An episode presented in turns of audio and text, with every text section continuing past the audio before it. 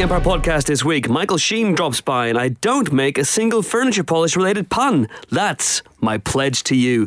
Plus, Rachel Weisz, Rachel Weisz, drops by to talk My Cousin Rachel. All that unusual news and nonsense on the movie podcast. I would like to congratulate Senator Palpatine on his victory over Chancellor Falorum in the recent elections. You know, trust me, that guy has our best interests at heart. Uh, hello, Pod. I'm Chris Hewitt. Welcome to the Empire podcast. This week, I'm joined by two colleagues of such lethal cunning. First up, this is rather weird because this week on Twitter, uh, a, a Twitter user called Mindy Moo asked, when is Dan Jolin doing an Empire podcast? I still crack up at his giant ant comment from the Ant-Man spoiler special. And lo and behold, as if by magic, he honestly didn't fix it like this. Here he is, Dan Jolin. Hello. Hello. Well, Chris doesn't think he fixed it like this, but uh, I'm here for you, Mindy. For you and nobody else. There we go. There I'm, we go. Uh, that was maybe a bit, no. I don't remember the giant ant comment, but I'm sure it was very funny, Dan. I'm sure it was very funny. I think it was something to do with a dog-sized ant and, and how it was supposed to be cute and how, in reality, a dog-sized ant would be hideous and terrifying. Okay. All right. Good, good, good, good. Uh, last but not least on the podcast is a... one of the most powerful ladies I know. How powerful is she? She could take on the alien queen without a power loader. That's how powerful. It's our editor-in-chief, Terry White. Bow before her, you dogs! Hi, Chris.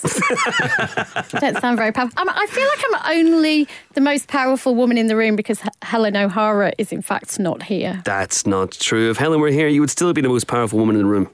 In my bit of the room. in, your, in that specific segment of the room. Uh, no, but we would never want to see you fight. Oh, God. Oh. Who would you oh, be- God. Who would you bet on, Chris? Sorry, Dan, I'm taking a, a long drink of water. Okay. Yeah, can we just say, Dan, yeah. you are you are not full-time employed by me anymore where Chris is. So I feel like you've got an unfair advantage in this discussion. Yeah. This could be the first on-air firing. This would be brilliant. Uh, that, that would what, be great. You know, I'd love it. Terry, would you, you would win. Do? But then here's the thing, right? You are not to stereotype in any way, but you are from the north of England. Yes. Right? So you got a bit of scrap about you. Okay. My council estate. Yeah, in absolutely. The north of England. Chudday and all that. Chudday. Return of the Chudday. And, and Helen. The last Chudday. Helen. Helen is, you know, she's from my neck of the woods, you know, a bit further away than, than you know, where I, I grew up, but she's Northern Irish, so she's got something about her as well. Mm. Although I'd say Helen is perhaps more... Uh, you know, she's a uh, trained barrister and maybe she's someone who would war with words, whereas I can imagine you just getting a coat hanger, a metal coat hanger, and unspooling it and then just having a go. Yeah, you see, I, I'd start with words and then when I sensed that, that Helen was trouncing me, I'd just probably grab the nearest bottle or, yeah, coat hanger or... or whatever was um, whatever was to hand, really, Chris. Do- doorknobs in a pillowcase? Doorknobs in a pillowcase, yeah. Maybe. Yeah. Yeah. Or, yeah. Snooker or balls in a sock. Snooker balls in a sock. Anytime I get to do a Ray Winston is good by me. So, I'm uh, the daddy now, yells daddy. Terry. Mummy, daddy, mummy, I'm the mummy, I'm daddy. The mummy, daddy now. as, I, as I slowly soil myself in the corner. Um, of course, this is this is not going to happen, but should, for example, Terry and Helen... face off mm. in public. There's a. I'm trying to think of when the best time for that to happen might be.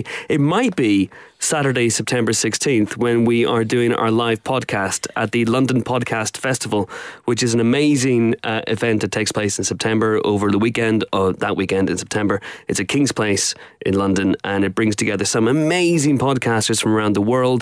My dad wrote a porno, is going to be doing an event. The Guardian's Football Weekly will be doing an event. John Hodgman, with over a million Twitter listeners, will be doing an event. And we are, uh, weirdly enough, closing the Saturday night. And you can book tickets right now, right now if you go to the King's Place website. Uh, I should have a U R L, but I'm not that slick or prepared. Uh, but go to the, the uh, King's Place website and you can book tickets and you can book uh, a multiple pass for more than one uh, ticket, for more, blah, more than one event. And therefore you can get a discount. But come and see us. Come and see us Saturday, September sixteenth. Terry and Helen will fight. There you go. There's that a is a promise. That is my promise That's to you. That's loaded into the ticket price. It's sorted. It's happening. It's real. Uh, all right. Should we have a question? Yeah. Uh, this is from Matthew Dashper Hughes uh, via uh, email. It's a fairly long question about how uh, a bunch of cinemas showed One Flew Over the Cuckoo's Nest recently to celebrate Jack Nicholson's eightieth birthday, and they have a cinema club in his small town where you have to answer two interrelated questions. What's the one film you've never seen on the big screen that you really want to see on the big screen, and what's the one film you think everyone has to see at least once? So, okay, let's take those. Let's take those both. What's the one film you've never seen on the big screen that you really want to see? And what's the one film you think everyone has to see at least once? Terry? So the film I haven't seen on the big screen that I'd like to see is Rocky two. Okay. I hate to take it back to the Rocky franchise yet again, but I've seen uh, the Rocky. I first watched Rocky on V H S um, in a little room above the pub my mum used to work in. And when she was working behind the bar, me and my brother would sit and watch the Rocky films over and over and over again um, on a tiny little telly. And as I've got older, the tellies have grown bigger, but for some reason, I've never seen any of the Rocky franchise at the pictures. Really? At what about Creed? Any of them, apart from Creed. Okay, apart from Creed. Creed. Okay. So I should clarify, Rocky, Rocky, Rocky two, Rocky three, Rocky four, Rocky five doesn't exist, thank you very much. Okay. Um, or Rocky Balboa, I haven't seen any of them on the cinema screen, I've only seen Creed. But okay. I think Rocky two, and uh-huh. anybody who's heard me on the podcast before will know that I have strong feelings about the Rocky franchise. But the boxing coordination in Rocky two specifically is astonishing. And I think watching that massive, up close, hearing every punch land would be an experience that I would really love. Have either of you guys seen it? Yeah. Or the pictures? Not the pictures, but... Oh, no. uh, Not ever, Dan. I was kind of like, yeah. yeah. yeah. What so, about? You may not have heard of this little film called Rocky. Is that the one where he does the fights? Yes, in that case, I have seen it. Uh, I have seen Rocky five at the pictures. Uh, I, I saw it at the Ivy Cinema in Banbridge in Northern Ireland. Uh, I saw Rocky Balboa here whenever I was working at Empire, and uh, Creed a, uh, a couple of times. Uh, but I've never seen... Rocky four is probably the one I gravitate most mm. towards. That's the one that uh, I watched most on V H S when it came out, and uh, it, it it speaks to me on a number of levels. That was my terrible. first. That was my first cinematic Rocky. Rocky four. Really? Yeah, yeah. The bit at the end where all the Soviet guys all stood up Stand and applauded up. Mm. him. Oh man, that was amazing. Was it? I mean, I, I'm not even going to say it's a metaphor for the Cold War because it was, you know, was if these can come together and we, this is Italian American by the way, and we can come together, we can all come together. But is it amazing? When I think about, I think that was very good. Okay. The thing about Rocky four at the big screen is, I imagine the montages, because obviously Rocky four is essentially mm. one long montage, and obviously after the death of Apollo Creed.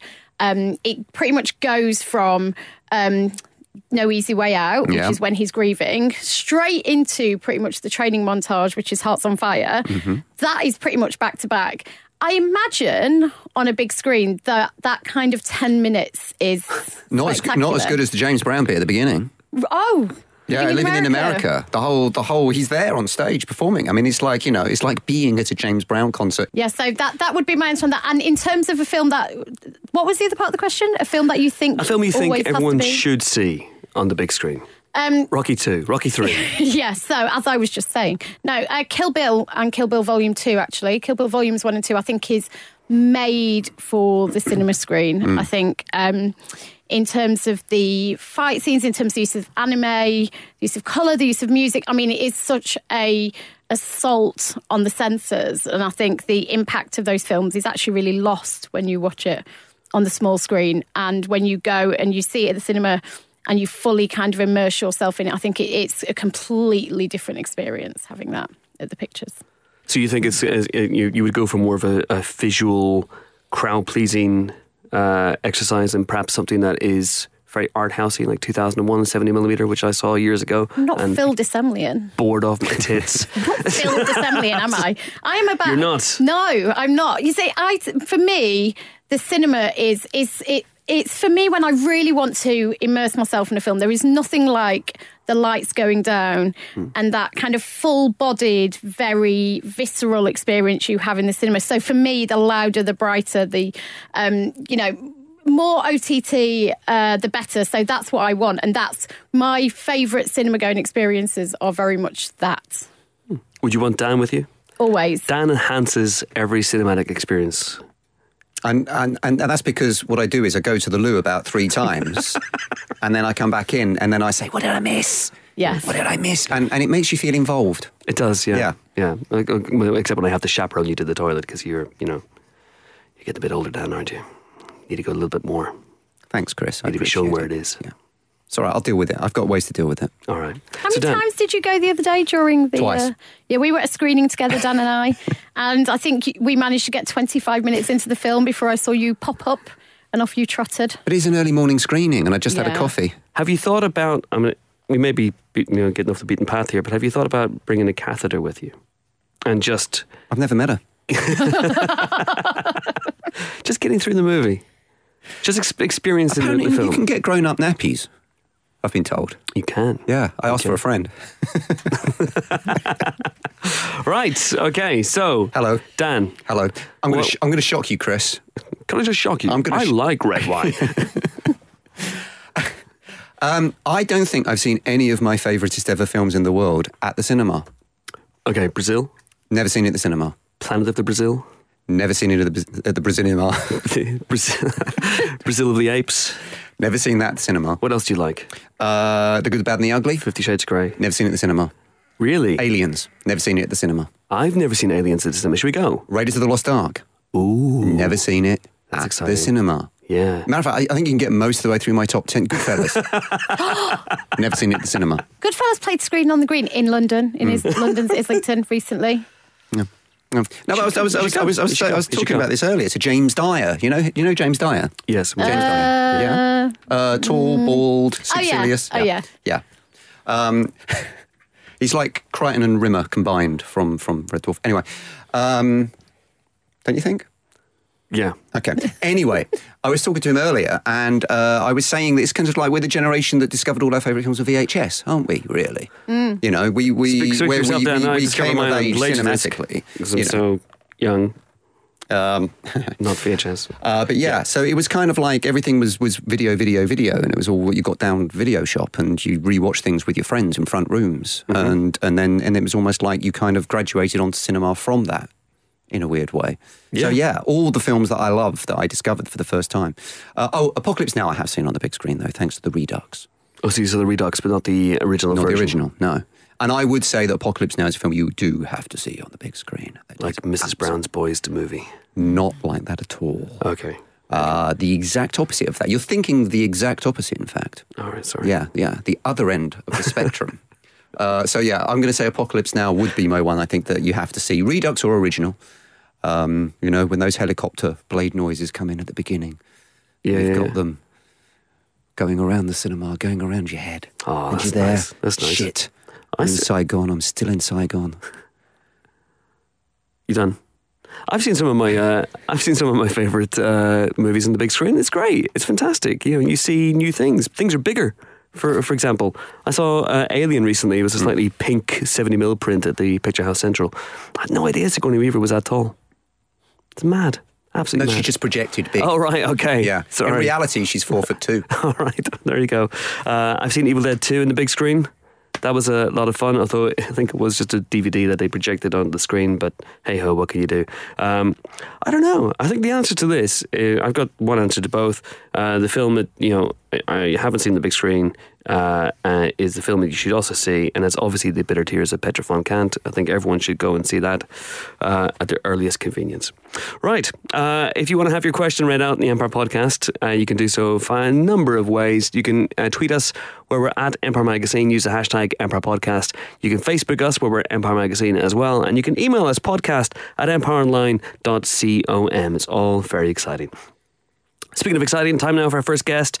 Uh, Michael Sheen is one of our finest actors, as you might expect, given that he heralds from Port Talbot in uh, Wales, which is home of Tony Hopkins and Richard Burton.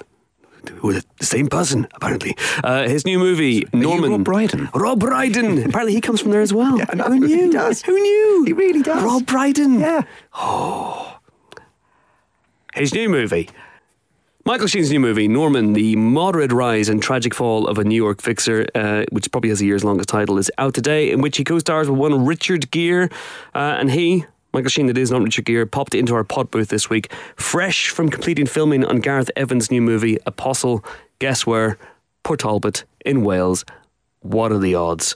Uh, and we learned about all sorts of stuff, from that to Stephen King to acting, Richard Gere, tons of... I can't remember what we talked about. It was really, really good. Enjoy it. Here's Michael Sheen. We're delighted to be joined on the Opera Podcast by the great Michael Sheen. How are you, sir? I'm very well, thank you. Excellent. Glad, glad to have you here. Uh, you've just finished filming on your home turf. Yeah. I've spent the last few months doing a film in Port Talbot, my hometown. How was that? It was great. Yeah. We- weird. It was great. I did a. I've. I have worked in Port Talbot before. I did uh, a, a theatre project there about six years ago now called The Passion. Mm-hmm. Um. So, so it's not completely new, you know. Sort of doing my day job in my yeah. hometown, but uh, I've never filmed there before like this. So you know, going to have wardrobe calls and makeup and stuff in at home was just weird, but beautiful. I mean, we filmed in places that were that I that I knew about, but I'd never really gone to that much, and uh, it was a revelation. Yeah. Amazing places around there to, to, to film in. Yeah, beautiful. It's, so it was great. It's kind of strange. You can grow up in a place and not really know it. Mm. I find. Yeah. There's always these little hidden nooks and crannies that you maybe haven't explored. Yeah, I always had a sort of siege mentality when I was living in Port Talbot. I just never went anywhere else really. Oh, really? Okay. And so just outside Port Talbot are all these amazing, beautiful landscapes and, and weird places. And the film is uh, a film called Apostle that yeah. uh, Gareth Evans has written and directed. And uh, so it's it's got this sort of strange combination of qualities mm. as uh, as uh, he is a fan of, coming from sort of Asian cinema. Yes, of course. We've got this new hybrid now, Asian Welsh cinema that we're going to be doing.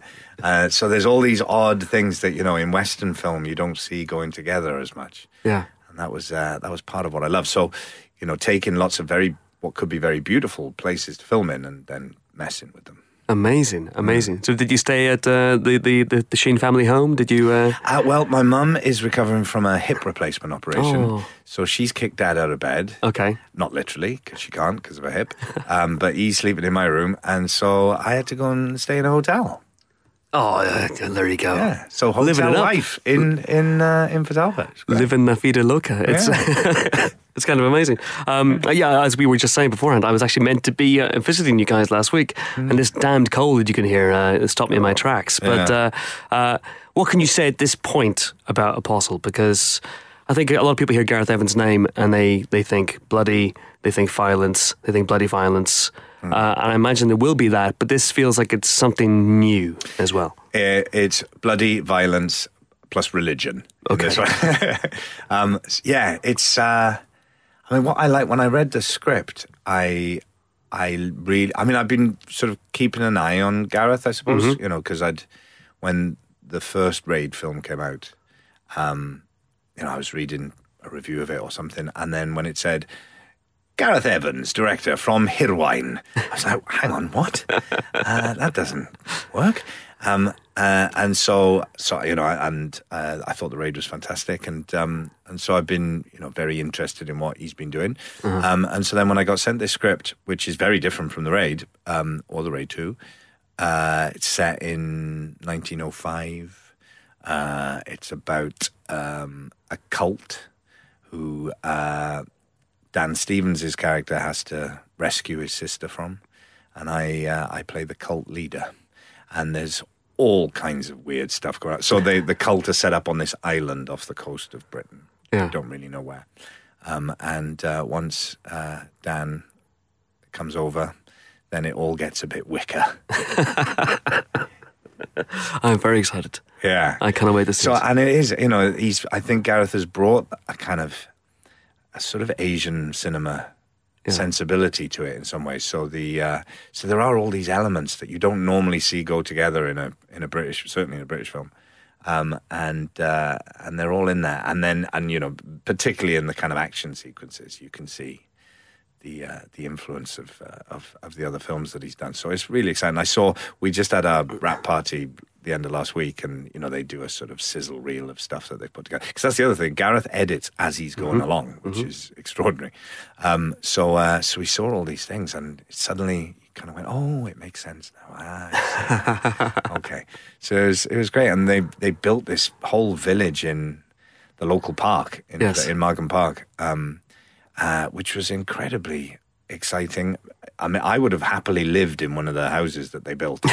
um, but uh, that's not possible, unfortunately. Rather than the hotel. Rather than the hotel, yeah. I would have quite happily. It would have been a bit cold, but it would Living have been nice. Living it up, yeah. Demanding room service. But it was weird to be fil- filming these, these sequences um, with literally just about fifty feet away is where my daughter is, you know, swung in the trees. uh, there's a thing called Go Ape, which is a kind of up in the trees adventure place for kids. And it, it is weird to be doing all the things that I was doing in the film, which I won't, you know, give any spoilers, but just literally a, a minute away from uh, where my daughter's done, you know, a zip line through the trees in Margam Park. But growing up, you were talking about, you know, heroes as well and, and people you look up to. And, you know, was Richard Gere one of those people? Uh, I can't say he was, uh-huh. to be honest. I mean, you know, obviously I, I, I grew up with him being the kind of number one heartthrob in That's the world, it, yeah, I suppose. Yeah. yeah. So, uh, not not uh, his is sort of similar to people like um, Robert Redford, maybe maybe not quite so much Paul Newman, but you know, people who were just film stars. They were film stars, and their acting style didn't necessarily jump out at you as great acting to to to begin with. Mm. And then people who I've come to appreciate more and more as I've got older as being genuinely brilliant actors. Um, but they had a kind of ease about them and a charm about them, I suppose, that um, that wasn't uh, drawing attention to the acting so much. Um, and so as time has gone on, I've sort of come to appreciate what they did in those kind of classic films when I was growing up more and more. And um, I suppose watching, uh, um, you know, work that Richard did with Terrence Malick and yeah, yeah. you know, people like that, you start to say, oh, I see, no, you're you're serious. Yeah. And then and then working with him on on this film, Norman, that uh, uh, that's coming out now, uh, I uh, the first day when I went there to to, uh, to to to do my first scene on it, and I hadn't met Richard before that, and you oh, do it, okay. you know, you get to do a little rehearsal, yeah, yeah, yeah. you know, a bit of rehearsing before you, you, you, you shoot the scene, and you, I could just tell this was... This was a guy who was in the zone. You know, sometimes you just you just see it, you know, like characters that are just perfectly formed. And you realize that this person is totally in this character. And it is, it's just something special about it.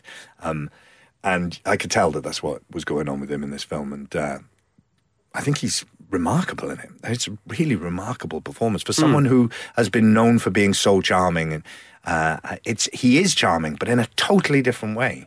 You know, he is likable, but in a totally different yeah, way to what yeah. you've ever seen him do before. Um, I, I, I just, yeah, I, I'm, I buy what he's selling in it. He's in a really interesting uh, spot in his career. He's doing films like this and Arbitrage and mm. uh, Time Out of Mind, which are completely, I wouldn't say Richard Gere-esque yeah. characters, not people you think of. And I think he's he's aging very well on yeah. screen in that way. He's taking different roles and trying different things. Yeah, he's you know he's becoming a character actor. Yeah, um, it's interesting that you know I've. People have described me as character actor, Michael Sheen. And you kind of, is that a bit of a put down? Or is it, uh, how do I feel about that? Um, and, and it's interesting, you know, a lot of actors who become that kind of heartthrob leading man, like Brad Pitt, Johnny Depp, um, Richard, Richard, I suppose as well. You know, you can see that they're actually character actors yeah. who who are struggling against the leading man thing. You know, you look at Brad in something like Twelve Monkeys. You know. I think he's fantastic in that. Mm. And really, you know, he, he takes risks as an actor when he's able to. Um, and, you know, and in the Tarantino stuff as well, I suppose, you know, you can see him pushing against what he would normally be cast as. And, you know, Johnny Depp has done that all his career, really, yep. I suppose. And, uh, uh, and it is interesting when actors get, you know, in order to, to, to, to maintain, to reach and maintain a level of success in your career and all the sort of choice that comes with that, you do have to limit your choice in other ways, I suppose, you yeah. know, for, for people like that, for, for people who are, who are doing what they've done.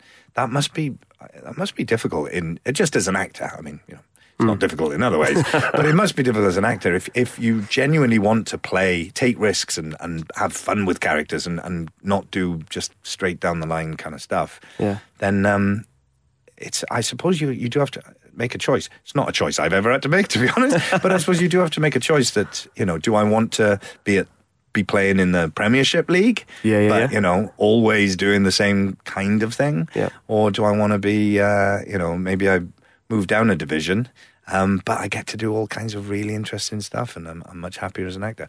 Yeah. You know, I don't know. That must be tough for him. But I think be. Richard is definitely coming into a point now where he is really, you know, doing all kinds of different stuff. You know, I've, I thought it was fantastic when uh, when Ian McKellen had got to a point where clearly he had done everything he'd wanted to do and was like, right, now I want to do Coronation Street. Now I want to do a panto. Now I want to be on a, you know, like that's just so liberating and exhilarating yeah. to see someone just kind of going, I, I, you know, I've got nothing to prove. Yeah, precisely. Now I'm just going to do the stuff that I really enjoy doing. It's amazing. And and now that Masters of Sex has has finished, mm. what's next for you? Are, are you planning to do more films? Are you looking for another T V show? Or are you going to do Coronation Street, a panto, a Shakespeare app? Are you going to follow him in McKellen's?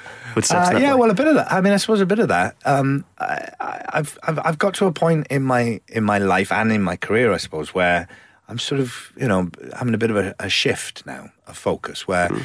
you know, I've I've spent a lot of time in, in the U S over the last sort of fifteen years because my daughter has grown up there, um, and so you know, I wanted to be an integral part of my daughter's life, so I had to go and live over there, and and. Mm. Um, Uh, and now, you know, and I've come back and forth a lot, and but that's had obviously a big effect on, on my life and my and my career, and it's gone well, you know, um, it's been great, um, and I'm glad it's worked out. But um, but it's not what I would have ever have planned, really. Mm-hmm. Um, and uh, uh, and so now she's eighteen and she's going off to college, and um, so that's opening all kinds of doors for me now, really. Um, you know, I'm I'm able to come back here now. Mm-hmm.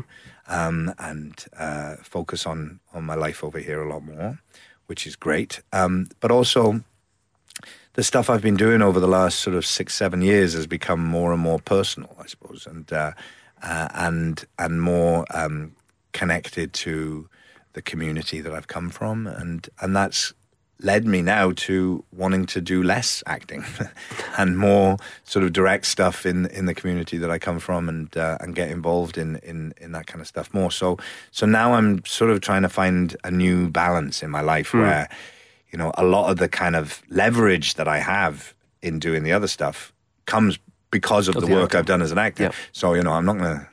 It would be it would be counterproductive for me to let that go, but I think it's going to support the other stuff now rather than the other way around, and and so I've got to try and find a balance where I've got enough time to be able to do the stuff that I that I'm really focused on doing now, um, but at the same time keep my hand in with things so that uh, you know it, it gives me the the leverage. You must have loved having to put out the fires last year when people mis- misinterpreted your comments about acting and coming well, back it wasn't here. A misinterpretation. The problem with newspapers are that um, the, the person you do the interview with doesn't get to choose what the headline is. True. And the, and so they can just make up whatever they want in the headline. Of course, that's the thing that, that gets people's attention. That's why they do it. So when someone just makes up a headline that is not true, yeah. then it doesn't matter what it says in the article. Yeah. The thing that people remember is is that. So, yeah, so me going off to fight Nazis in Port Talbot was slightly overstated. Um, and uh, yeah, so the, the truth is, like I say, that it's a, it, there's a shift, and yeah. you know I'm trying to find a, a, a different kind of balance, and it's going to take a while to do that. And um, uh, and uh, yeah, but my, my interest is in is going in, in a different direction now. Uh, so is directing still on the agenda for you? I hope so. Yeah, I mean, you know, it's a it's a big commitment. it's uh, that's you know turning up to do a bit of acting is one thing, but yeah. you know. When you've written and directed, and you're going to direct something, then that is years of, of your life. Um, so I, ho- I hope it is. Yeah, you know, I've I've been writing a bit for the last few years, and um, and I've really wanted to to direct um, something as well. Although it was the writing that was the thing that really drew me to it, and uh, and then once I'd written the script, uh, I realised that I'd.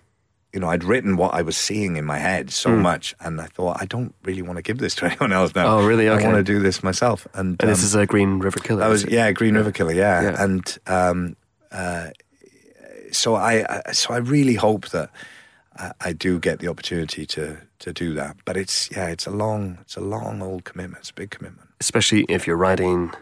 Directing, acting in it as well. Well, that, that be that, that's the plan. Yeah, yeah, yeah. I mean, I you know, and also I I am very from the very beginning of working on on that um, when I was doing the research and, and all that kind of stuff. I am very very torn by you know, there's a lot of stuff out there about serial killers and, you know, that thing of, of uh, the idea of creating an entertainment based on people suffering, I've, I'm, I'm very against, mm. to be honest, mm. um, and uh, or, or certainly very conflicted about. Um, and the idea of somehow, you know, creating a kind of roller coaster ride for people based on uh, exploiting people's pain and suffering, I, I, I, I do, I very, very ambiguous feelings about it. And um, and I completely understand why why people sort of get very, very concerned about it and very angry about it. And so I've been really torn by that from the okay. beginning of the project. Yeah, yeah. Um, and and I think it, you do have a real responsibility if you're going to enter that area um, in how you portray it and what you're really doing and what why you're doing it and that kind of stuff. So um, it, it, it is something that I, I think about a lot all the time. And um, and when you put that next to also the time commitment and and, and just how difficult it is to get anything made, to be honest, oh, yeah. you know, yeah. I mean that's what I'm realizing more and more. So uh, so we'll see what happens. But I, I hope it does work out. I do. I wish you all the best. And uh, and are you keeping an eye still on what Tony Blair is up to, just in case? Well, there's a whole new chapter, isn't there, coming up? It certainly is. Um, is he going to return to the, the actual fray of, of politics? Um, uh, I, I mean, I, I can't honestly see myself doing. I think that's a trilogy that's done. Um, but uh, you know, you never say never. You never say never. That that would be intriguing, but we mm. shall see. Uh, Michael Sheen, I will let you go. Thank you so much indeed. It's been a pleasure. Cheers. Thank you. The lovely Michael Sheen there, and uh, now it is time to talk about this week's movie news. What's been happening? Uh, well, David Harbour was was talking a bit more about his Hellboy, okay. which uh, which uh, uh, interests me because I I think uh, and I, I'm, I'm going to shock you again. Can I shock you again? Yes. Go on. I really like the sound of this new Hellboy. I know it's not Guillermo, and I know it's not Ron, but mm-hmm. I think David Harbour's really good casting. Yes, he is. He is good casting. Did you see the picture this week that uh, Patton Oswalt exactly. That's uh, the thing, took yes. with him with uh, Ron Perlman and David Harbour? So if there was indeed any hatchet to bury, the, the, the hatchet has been buried, yeah. which is which is good. Good old Patton. Yeah, yeah, bringing people together. That's what I like. That's all I like. But yeah, no, I just kind of, I've, I've been watching this one interestingly because uh, Neil Marshall uh, is is obviously directing it. Mm-hmm. And, um, you know, he's, uh, he's, his film The Descent is, was one of my favourite films of of of the noughties. What do we call them now? The noughties? Naughties. The aughts? The, the zeros, the, I mean, the it's naughties. All awful. We do say naughties. Fine. Awful. So it's one of my favourite films of the naughties. So I think he's a really good choice for it as well. Uh, and of course, I've been loving his work on Game of Thrones. Uh, but yeah, no, David Harbour was just, just, just, you know, talking a little bit more about it. I think he's very excited about it and uh, was uh, comparing it with his character in Stranger Things. Funnily enough. Oh, really? Yeah, talking about him being an anti-hero and comparing him with Chief Hopper. A kind Ooh. of, a kind of, you know, he's not a do-gooder, but he ends up doing good. Um, which so it kind of, you know, reassured me further. But I think physically, he's got, yeah. well, literally the chops to do it. Big, big Hellboy chops. Yes, indeed. So, yeah. There we go. Exciting. Yeah. Exciting times. I'm excited about that. Um, it is a shame, obviously, that Guillermo's not directed it, but hey-ho. What, what, what, what are you going to do, Chris? What, what are you going to do? What can what we do about do? it? What can, I, you know, don't know. We're, we're powerless. We can crowdfund uh, a fan fiction film. Yeah, directed by Guillermo del Toro. Yeah. But not call it Hellboy because of rights issues. But we yeah, could call it Bellhoy. It, yes, yes, Dan. That's what, that's exactly what we'll call it. The um, most Dan suggestion ever. Angel Girl. Angel Girl. Angel Girl. Yeah. There we go. No, yes. one, no one will suspect. No one will see that one coming. She comes down from heaven and yes. she fights. Um, I don't know, babies. The deadliest foes. Yes. Evil uh, babies, or just or just babies. Yeah. Uh, right. So that's that's that. One tick. Boom. Done. Uh, Terry, anything happening in, in your world this yes. week? Yes. So I was super excited about um, this Michael B. Jordan and uh, Ryan Coogler project, which Ooh. will be their fourth time together. I think it was something. I think Coogler was um, interviewed in the New York Times and kind of um, basically dropped um, a little bit of information about. It's called Wrong Answer. Now, obviously, these guys have done um, Creed together. They are still shooting, I believe, Black Panther mm-hmm. at the moment, which I recently went on set of. What? Just drop, just dropping that, guys. Like, let it rest. Um, Freevale Station and, and Wrong Answer. It's a little bit of a departure for them. So it's about a real-life um, school cheating scandal. Michael B. Jordan plays a Atlanta school teacher who basically helps uh, students cheat. And they were kind of uh, charged and faced a long time in prison. So it's not necessarily what you'd expect from these two guys next. But I think their mm. um, their partnership clearly works and is really, really exciting. I, th- I think he's a really interesting filmmaker. Um, and I think obviously him and Michael B. Jordan have an amazing alchemy together. I think Creed kind of really showed A, a completely different um, take on that franchise from a completely new actor, a completely new director, gave it complete new life. So I have a, a great deal of faith in, in anything they do. So no date on this, no idea of when it's coming, but mm. I'm excited. Does this mean that Creed two or Rocky eight is not going to happen? Gosh. It feels that way, doesn't it? It feels like it may yeah. have just slightly... Perhaps they're going to wait for, for him to get really old. What, Michael B. Jordan? Yeah. Yeah. Okay. Yeah, so it'll be like the other end of the scale. So he and then he'll be really old and he'll have another He has to train a yeah. one hundred thirty-year-old Rocky to get back to the ring. Yes. One last time. That's it. Do you think they'd ever kill Rocky off and then... Oh, I know, I know I had to go there, but can you imagine, like, the next film is... is he's died. Sorry, I'm just going... I'm going with this now. Right. Rocky's died... And it's about him, Creed, taking on not just his father's legacy yeah. as a fighter, but Rocky's legacy. Put yeah. those two things together and you've got the best film ever. Absolutely. I, I, I like the sound of that. And would, would he, Rocky, could, he could fight babies. Would Rocky be a ghost? Like like a false ghost that would would appear? And oh, that would be amazing. Could mm. could also Adrian be a ghost? Because... And actually, if we're going to just bring them all back, Paulie, Paulie, Adrian, like, let's bring the whole cast back as ghosts. Yeah, absolutely. Let's do it. Let's do it. Let's get, let's get on okay. it. Let's make it happen. Yeah. Uh, can Ghost Rocky fight Mark Rylance? and have, and finally at the end, he defeats him and he picks up the Oscar that should have been his and he holds it aloft. I mean... Sorry, you, you you think it should have been Stallone's? It should have been Stallone's, yes. Not, not Rylance's? No. And I'd say that to Rylance's face. Next time you see yeah. him. Yeah. You I'd, might I'd, get a chance I'd when Dunkirk off, comes around. I'd poke off that stupid pork pie hat of his. I'd Whoa. knock it to the ground. I'd knock it to the ground. I'd say, oi, Rylance, give that Oscar to Stallone, mate. I'm very, very sorry, sir. it's one of, it's one of, it's, and when it comes me, to pork pie hats... Let me replace your hat. Like... That's a. I'm not saying you wear a pork pie, but there's a lot no. of pork pie going on in that scenario. There's a lot of pork pie. Yeah, there's a lot of pork pie yeah. going on in that scenario. What's What's happening? Happening? There's a lot of pork pie going on in that scenario. oh. Oh, I can see the tweets now. Helen O'Hara has left the Empire podcast for one week and people are doing weird accents and threatening Mark Rylance, physical violence. Yeah, that rhymes. And killing off Rocky.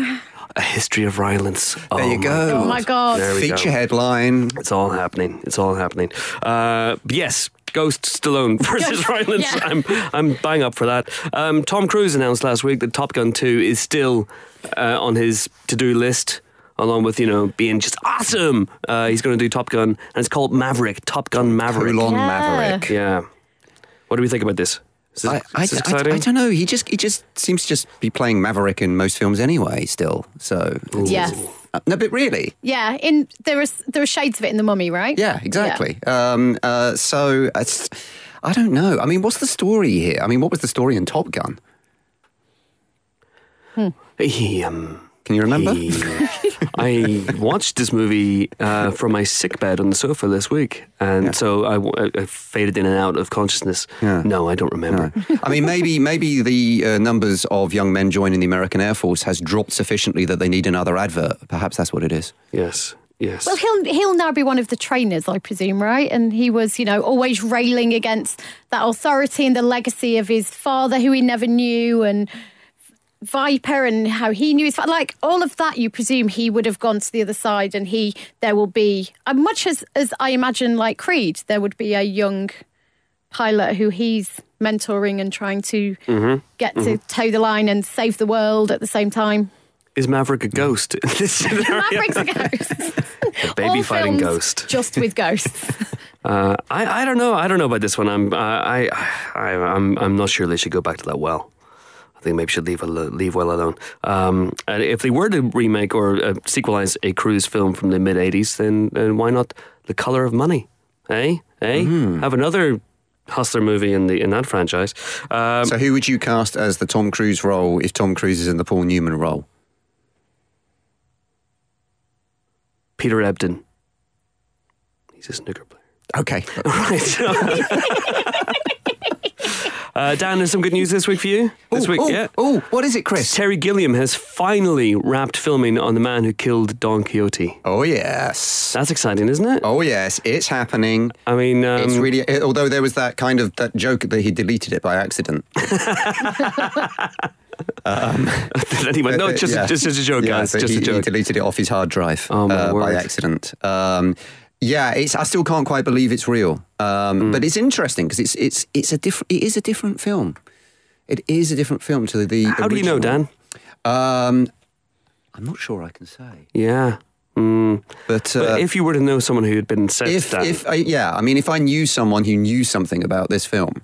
Mm-hmm. Um, then, then, yeah, it's it's it's moved on. It's a new script, and it's a really interesting kind of a twist on the original idea. Wow! Um, and uh, yeah, so I'm I'm really intrigued, and uh, Adam Driver as well in the lead role that was once kind of Johnny Depp, but it's kind of a different role now. Okay. Um, I think that's that's very enticing casting. Who's, who's the old fella? Um, well, you see, that is now Jonathan Pryce. No. Who, of course, was Sam Lowry in Brazil. Yes. Um, and, and has worked with Terry a few times. Um, but, uh, yeah, so Jonathan Pryce is now Quixote. Aviato. Quixote. Um, so, yes, uh, so he's he's he's Quixote, which is, which is great. But, I mean, it's crazy the number of people that nearly played Quixote. I mean, Michael Palin was going to do it. Robert Duvall was going to do it. Right. Obviously, Jean Rochefort was the original one. And they all come through. I thought we'd end up with Terry playing Quixote himself. Well, there you go. There you go. But in a way, he is Quixote, and he always has been. It's a shame that you weren't on set and don't know anything about this movie. I know, right? Yeah, thank God you know someone who was. I know, that's exactly. I this say. Is the thing. I, I am I am on the inside track of the person on the inside track. Yeah. Speaking of Tom Cruise, uh, not that we were, but we were five minutes ago, uh, the American Made trailer came out this week, and uh, I thought it looks really fun. It looks really interesting and unusual. This is the Doug Liman-directed film about a man called Barry Seal, who was a gun runner and drug smuggler involved with the C I A and Pablo Escobar's Medellin car- cartel in the nineteen eighties. Uh, look up his Wikipedia entry if you want to spoil the film for yourself. But this looks like a a uh, very much in-your-face, comedic, irreverent retelling of a mm. very interesting life. What, what did we make of it? I th- I first saw a little bit of footage from this probably about eighteen months ago now, and I was... really taken aback by it. We'd heard very little about it. It's Cruise as kind of you've never seen him. And obviously we know he has kind of levity. And, so, and I'm sure we'll get onto that soon when we're talking about the, the Mummy. But he um, he's really great. And this is a touch of inherent vice about it visually. Um, really interesting story about this, this, you know, this real life guy. I'm I'm actually really excited for this film. And when I first saw the footage, I was really excited because I felt like I hadn't seen Tom Cruise play quite this character before. And we've seen a lot of kind of similarities with a lot of the action stuff he's been doing recently. And this felt like such a departure and such an interesting story. And we've actually got some um, an interview with Doug Liman in the next issue of Empire where he talks about how him and Tom actually prepared for this film. And they they kind of went spectacularly hands, hands-on. You'll have to get the next issue to see what I'm talking about. But they really kind of threw themselves into it in terms of um, mm. a little bit of method for this film. So I think it, it looks really, really great, and I can't wait to actually see it. Has it been dated yet? It's September, right? Uh, around then, yeah. yeah. August, I think, actually, is when it's coming out. So that's all very, very exciting. Uh, news this week as well uh, of... vaguely comic book related movie stuff. Uh, James Mangold, director of Logan, is going to direct an English language remake of Disorder, which is based on the two thousand fifteen thriller, which starred Matthias Schoenaerts and Diane Kruger. Uh, I don't know what he's going to do that after The Force, which is his ostensibly his next movie as well. It's exciting. And uh, news, of course, Wonder Woman did incredibly well at the box office uh, worldwide uh, last weekend. Made one hundred million dollars in its opening weekend, uh, which is great. Um, intrigued to see how it's holding up. But this week it's doing very, very well at the uh, box office with, with really, really great daily uh, intakes. Um, uh, so, news came in this week that Robin Wright as Antiope, uh, last seen, of course, on Themyscira in Wonder Woman, is going to show up in uh, in Justice League, along with maybe a couple of other people, including uh, Connie Nielsen. Uh, so we might see some of the Amazons again. How do we, how do we feel about that? How is that going to work? Uh, I'm not going to give any spoilers for the film, but how's it going to work? Uh, and uh, are we excited?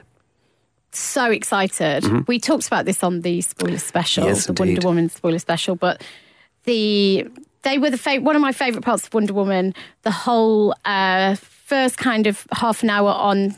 Help me say it, Chris. Help me Ther- say it. Themyscira. Themyscira. Th- Themyscira. Um, Themyscira was some of my favourite bits of the film. I thought she was spectacular, especially. Um, but yeah, how is that going to work? I don't know how it's, it's going to work. It's hurting my brain. Yeah, it's going. It's it's very intriguing. I don't know whether it's going to be flashbacks or whether she's going to show up in the modern day. Who knows? It's all very, very exciting. What I do hope is that uh, we get another amazing pointing scene. Mm-hmm. Uh, I forgot to talk about this in the podcast, the Spoiler Special podcast, but my fa- I think my favourite thing about Wonder Woman is a scene right at the beginning uh, where there's a training montage on Themyscira, and Robin Wright just wanders over to her second-in-command, and they just pointed things for what seems like forty-five seconds. Uh, they, they just pointed something, oh, what about her? Yes, she is good. Train her harder. Yes, I will. I will train her harder. Thank you, General Robin Wright. Um...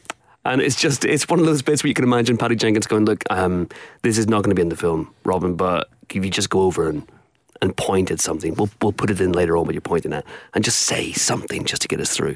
And then they were running short, and they went, shit, we have to put it in. Bollocks. Anyway, it's great. Great bit of sequence. Oh, she's more, great. She just gave so pointy. much heart to Wonder Woman, and so much emotion in Wonder Woman. Um, so I just, yeah, I'll take flashbacks, I'll take reincarnation, you know, I'll take rebirth, whatever's going, really. Whatever's happening, it's all good. Maybe it's all she's good. The baddie. Uh-oh. Dun, dun, dun. No! We shall see. Maybe she's fighting babies as a ghost. Oh, that yes. seems to be the, the way everything's happening these days. Uh, right, so... Uh, I will point out as well, as we talked about it, the Wonder Woman spoiler special should be up by the time you're listening to this. Uh, we listened to you guys. As you know, we have a a code that we follow here in the podcast. If we don't get to talk to the director of a movie, we don't do a spoiler special. Uh, but obviously, Patty Jenkins was unable to come to the U K for this. So that was special circumstance number one. Special circumstance number two, you guys asked for a spoiler special with just us talking about it. So that's what you're going to get. Um, and you're welcome. And be careful what you wish for. For. Uh, and that is out now as well, so do listen to that. And our Mummy spoiler special is going to be up on Monday or Tuesday with uh, the writer and director Alex Kurtzman talking about that as well. Uh, right, time now for our second guest this week. Uh, she is an Oscar-winning actress who just happens to have a movie out in the same week as the reboot of her nineteen ninety-nine blockbuster The Mummy. Now that is counter-programming. She is, of course, the wonderful Rachel Weisz, who stars in this week's My Cousin Rachel, based on the Daphne du Maurier novel. Uh, John Nugent went along to talk to her, and be warned, uh, his mic kept cutting out. So you'll... Get, uh, I'm calling her uh, Nugent, but uh, Rachel Weisz, absolutely stone cold perfect, amazing. But John I'm Nugent, abs- again, off Dan. Anyway, here's Rachel Weisz. We are delighted to welcome to the Empire Podcast Rachel Weisz. How are you? Well, how are you? Yes, very good. Uh, we are here to talk about My Cousin Rachel, uh, which is uh, it's an adaptation of a Daphne du Maurier book. How how would you describe it for someone who's not familiar with that sort of material? Um, Daphne du Maurier writes. I hadn't actually read it before okay. I did this, but she writes very uh, uh, real page turners, like Hitchcock turned her one of her other books, Rebecca, into mm. a very famous film. So they're they're. dark, gothic, suspenseful uh, stories, often with a really good twist. So yeah, there, there, there's, there, she's she's got a good plot in her, Daphne du Maurier. Yeah, you you play a slightly mysterious character who's sort of grieving, but until the end, we don't really know her true intentions, I suppose. W- what's it like playing such an ambiguous character? How does that inform... Are you, are you sort of conscious of the audience's expectations? I didn't know the extent to which... Um, the audience, as it turns out, so people have told me, are kind of searching her face for clues. Mm. Like you, as the audience, go, you're the you're a kind of Sherlock Holmes trying to figure out, well, did she or didn't she? I mean, is she a uh, uh, manipulative femme fatale who's killed her husband and is poisoning this young man in order to steal his wealth? Or is she just a very misunderstood, quite radical woman who's very sexually liberated, and the men around her in the nineteenth century are threatened by her, you know, sexual freedom and her um, disrespect for marriage, or for, you know, the, the idea perhaps she should earn her own living, shock horror, or um, not become a possession through marriage. And is she misunderstood? Um, and is she just vulnerable and seeking a safe harbour? Um, and trying to get over the death of her husband, whilst at the same time being very sexually liberated. So uh, it's whether you can handle handle that. Yeah, can, yeah. You, can you handle a woman in mourning who's also sexually liberated? That's my question to you. Or is she a guilty, evil poisoner? Witch? Is her tea just, you know, good for you? Or is it, because uh, she's like an early herbalist, you know? Yes. She's a homeopath. Yeah. But I'm not saying, I, I decided which way, if she was e- if she was good or evil, but I didn't tell the director, and he didn't want me to tell him. Oh, he wanted it, so it was a secret from him. So... yeah, the audience seem to be arguing quite. Either they're not sure, which sounds like you're ambivalent. Yeah. Or some people are like, she's definitely guilty. Or people said, no, she's completely innocent and totally misunderstood. So it's making people argue.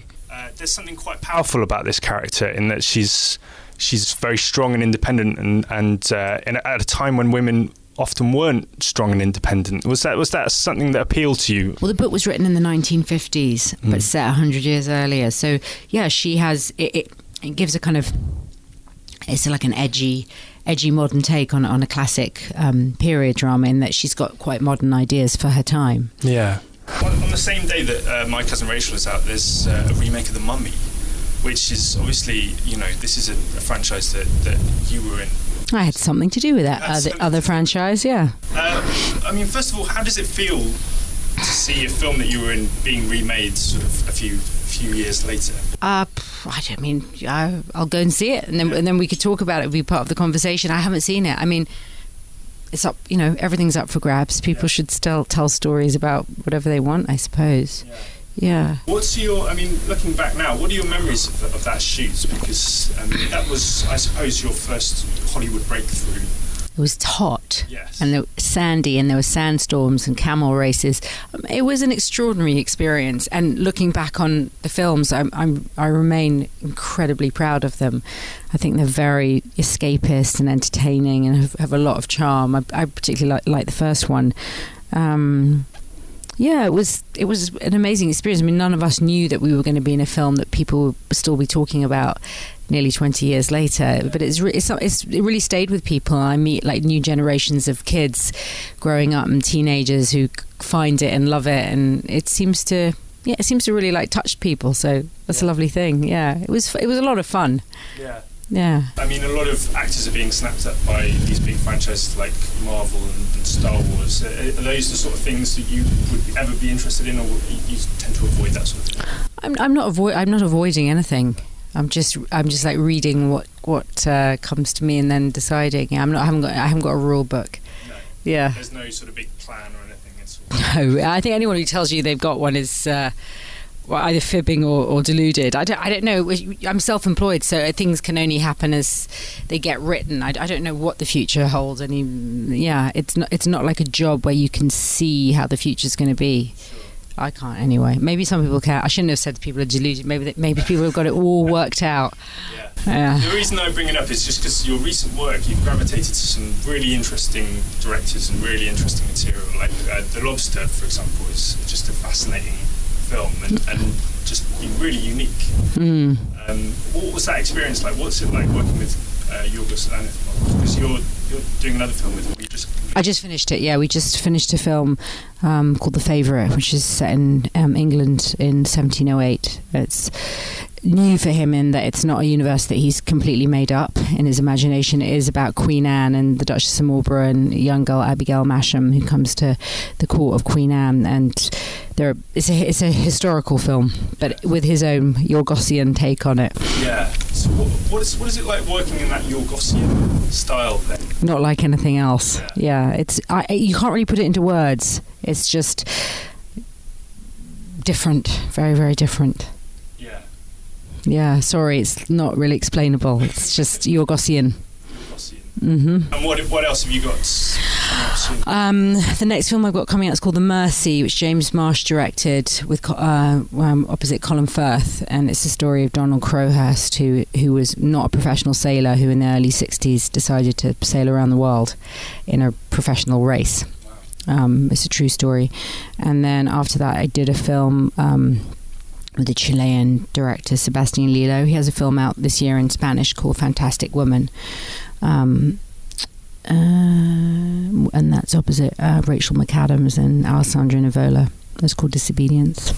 Oh, well, best of luck. Okay, thank you. Okay, time now for this week's reviews. That was Rachel Weisz. Let's start with a movie that she's not in, which is The Mummy.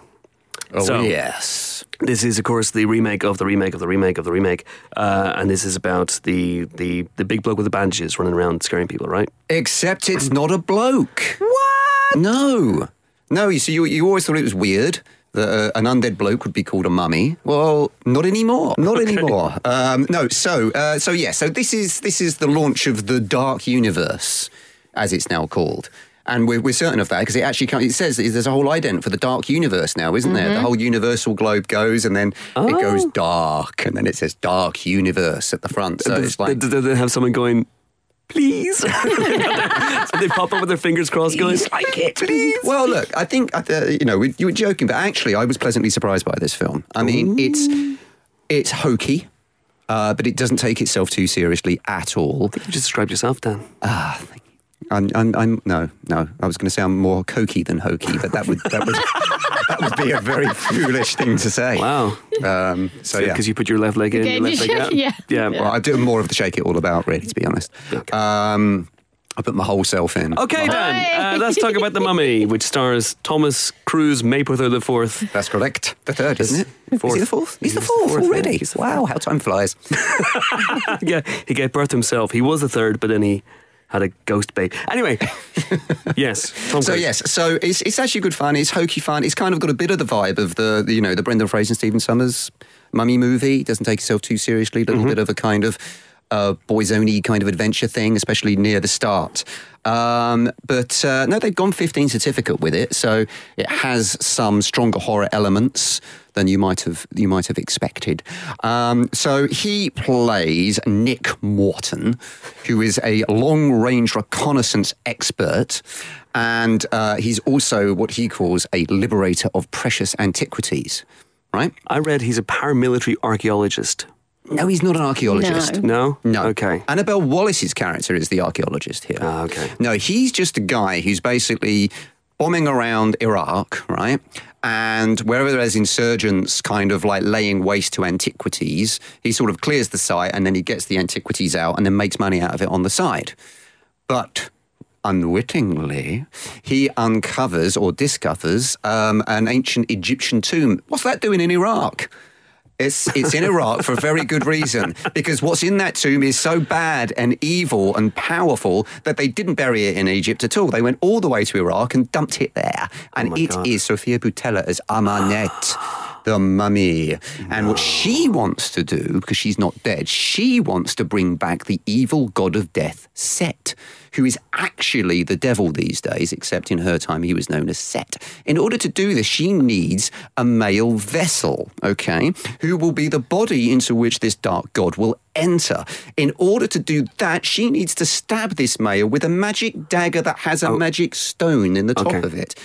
Tom Cruise uh-huh. is that vessel. Wow. Are you with me? Full I, I, yeah, yeah, I, yeah. Mm-hmm. Good. That's, right. a, that's, a, so, that's a good old big slab of plot there. Yes, exactly. And that's not all of it. I mean, there's, okay, there's, well, there's, there's two yeah. big slabs of exposition right at the start of the film. All right, but anyway, um, so then it sort of turns into a chase thing where she's trying to get hold of Tom and trying to get him to, you know, basically be her vessel. um, which has a kind of odd side effect of turning the film into a kind of strange sort of creepy stalker girlfriend movie, um, which mm. was surprising. I wasn't expecting that. Okay. Um, so, yeah. And you liked it? It's it's good Surprised. fun. I mean, it's it's look. You can pick holes in it. You can you know you can the the the, the plot's nonsense, but it's good fun. It whips along at a nice pace. It's got some fun action in it. Mm-hmm. Tom is on buoyant form here. He's kind of like lots of grinning and and wisecracking. Um, so yeah, it's kind of fun. It's kind of fun. It's one of those leave your brain at the door kind of films, to use a cliche. Oh, okay. That's all films from me. Uh, yeah. Terry, what did you think? So. I okay, so I think it's really slick, really polished, actually really funny um, at times. I think I laughed out loud four times, which is quite a rarity for me. Um, it's not that I'm dead inside; it's just it doesn't often come out of my mouth. Oh, these were parts you were meant to laugh out loud. yes. Okay, oh, good. yes, yes, yes. That's good. It's like um, someone's dying on screen and going. Ha! Yeah. However, it's fucking batshit crazy, right? So it is full out there. Craziness. There's a, there's a, a bit very near the beginning where you just have to suspend disbelief. And once you've done that, as Dan says, it's actually quite enjoyable mm. because it has a lovely levity and cruises on actually really brilliant form. And the action is great. And it's actually, I think there's going to be some division over the horror elements and whether it's scary enough, because I think um, some people may feel the horror has been sacrificed at the expense of action, potentially. Mm-hmm. But there is one bit, um, and this isn't a spoiler, but just to say when she's, you know, becoming the mummy again or is coming out of the grave, which there is a sequence which I found genuinely really scary. And I have to say, Sophia Boutella is incredible in this film. She has a physicality about her, which means she's really magnificent at times on screen. There is very awkward stuff around kind of how fetishized she is, for sure. I think that's kind of probably mm. something that people are going to really pick up on.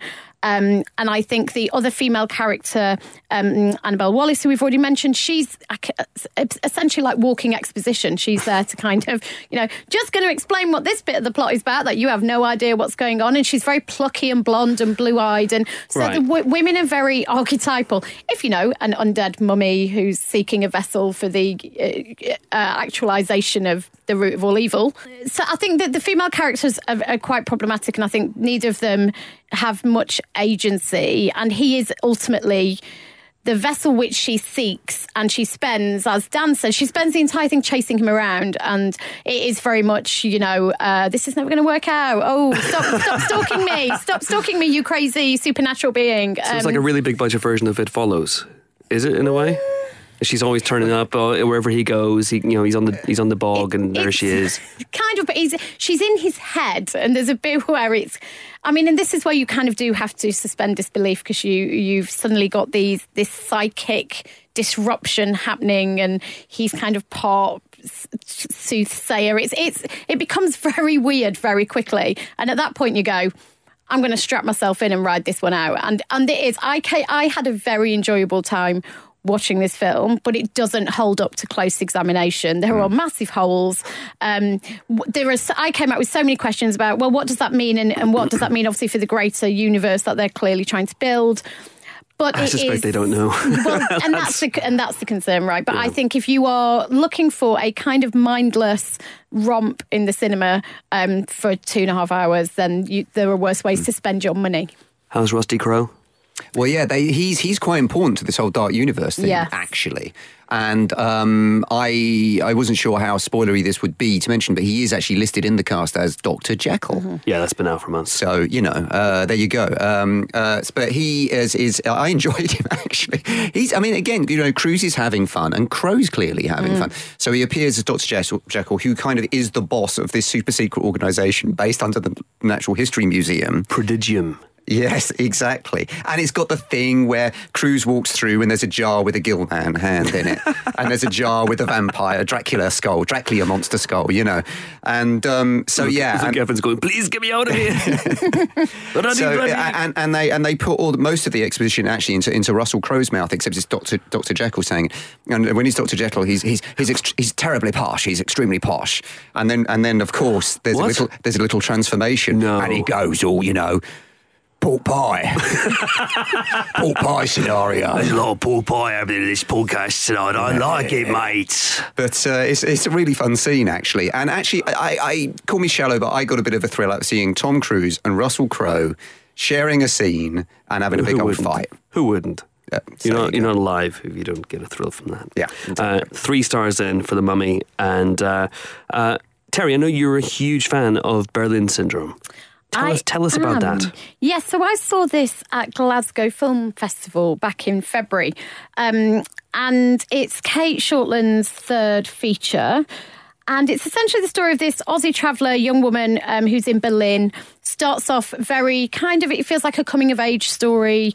She's um, she's there, she's travelling around, she's doing it alone. And then she meets a, this dreamy teacher in the street. They share strawberries at a traffic co- crossing. They go home together, back to his house. It's very important to say. They look at Klimt books. They, you know, it's it's all the kinds of trappings of a lovely hipster romance. Until after their one night stand, she wakes up and she's locked in his house. And it's only on the second day of being locked in his house. I don't know, call me crazy. I'd probably notice on the first day that she realises that she's being held hostage. So it's it's in many ways, you know, it's not a novel setup in terms of, of cinema to have this female hostage story, but the way it's presented is actually really different, because I think normally in these scenarios the um, the roles are really clearly defined, which is very much a, a vulnerability and a victim status on the female side. Um, the male characters are often very kind of typified, really kind of certain types of characters. This guy is a teacher, he's fairly handsome, mm-hmm. and the great thing is you don't see it all from her point of view, so it moves out of the apartment okay. she's being held, and you see the normality of his life, and he lives a banal, genteel, middle-class, lovely life in Berlin, and it's contrasted with her kind of being locked wow. in their apartment, but also the kind of nuanced relationship they have between, you know, is she truly a victim? At which point does she consent? Does she develop feelings for him? It it, it really delves into those grey areas. So presumably the title's reference to Stockholm Syndrome in some yes, way? Yes, that's yeah. right. And Teresa, and it, but it doesn't go as far as Stockholm Syndrome, and that's what's great about it, is it would have been easy to kind of paint a picture of a girl who falls in love with her captor. But Teresa Palmer, who, who plays the lead, actually does it with such brilliant Um, reservation that you can't even as an audience member really get inside where she is on the situation. Mm. Um, I really love this film because of the nuance, because of the grey areas. Um, I think she puts in an amazing um, performance. The psychological ambiguity is really interesting to me. The fact it's not really typical kind of uh, this weird um, male-female kind of dichotomy. There, mm. there isn't that sense of it being a really straight down the line, black and white depiction of this kind of terrible situation. So I very much enjoyed this film. We gave it four stars mm-hmm, mm-hmm. Um, from Empire, and and yeah, it's it's it's definitely out of Kate Shortland's films. She's done a couple before. I know Dan, you oh I loved Somersault. You loved Somersault. Yeah, yeah, yeah, yeah. That's years ago now. Though. Yeah. But, um, no, that that was that was a gorgeous film. Yeah. And so. She's not known for kind of doing these big, easy mass market films. Mm. This is probably the most accessible out of her films yet. So if you haven't kind of experienced Kate Shortland before, this is probably mm. a, a good point in. Um, but yeah, definitely recommend. Amazing. Fantastic. One. Four stars then for Berlin Syndrome. Um, and that is pretty much all the time we have to discuss this week's releases, I'm afraid. But I will say that uh, also out this week, obviously, is My Cousin Rachel. And we gave that three stars, uh, Rachel Weisz and Sam Claflin and uh, Roger Michell directing. That's correct. Yes, indeed. Roger Mitchell or Roger Michell? I would say Roger Michell. Correct. uh, and also Roger about- Mitchell. Roger Mitchell. Pork pie. Dear God. And also out is uh, Wilson, the Woody Harrelson movie, which we gave three stars too. Uh, Stuart Haseldean's A Shack, uh, that got two stars. And then the Michael Sheen, Richard Gere film uh, that well, we talked about earlier on, Norman, uh, that got four stars as well. And it is really, really good, so you should, uh, you should check that out uh, also. And that's it for this week's Empire Podcast. Uh, join us next week for more film-related fun, but we'll be joined by, I think if my calendar's correct, Lily Collins. Lily Collins will be here, which is all very, very exciting indeed. Uh, also, look out for the Wonder Woman spoiler special, which should be with you right now, uh, and the Mummy spoiler special coming to a crypt near you soon. Please do book tickets to see us live at the London Podcast Festival on September sixteenth. That'll be awesome. We'll have a very special guest. I hope. Uh, it's going to be very exciting. Until then, it's goodbye from Terry. Goodbye. It's goodbye from Dan. Farewell, sir. And it's goodbye from me. I'm off to carefully, quietly, gently replace Mark Rylance's pork pie hat back in his head without him noticing. Very sorry about the pork pie, Mark. Didn't mean to knock it off your head, mate. All right, thanks for this, lead. Bye.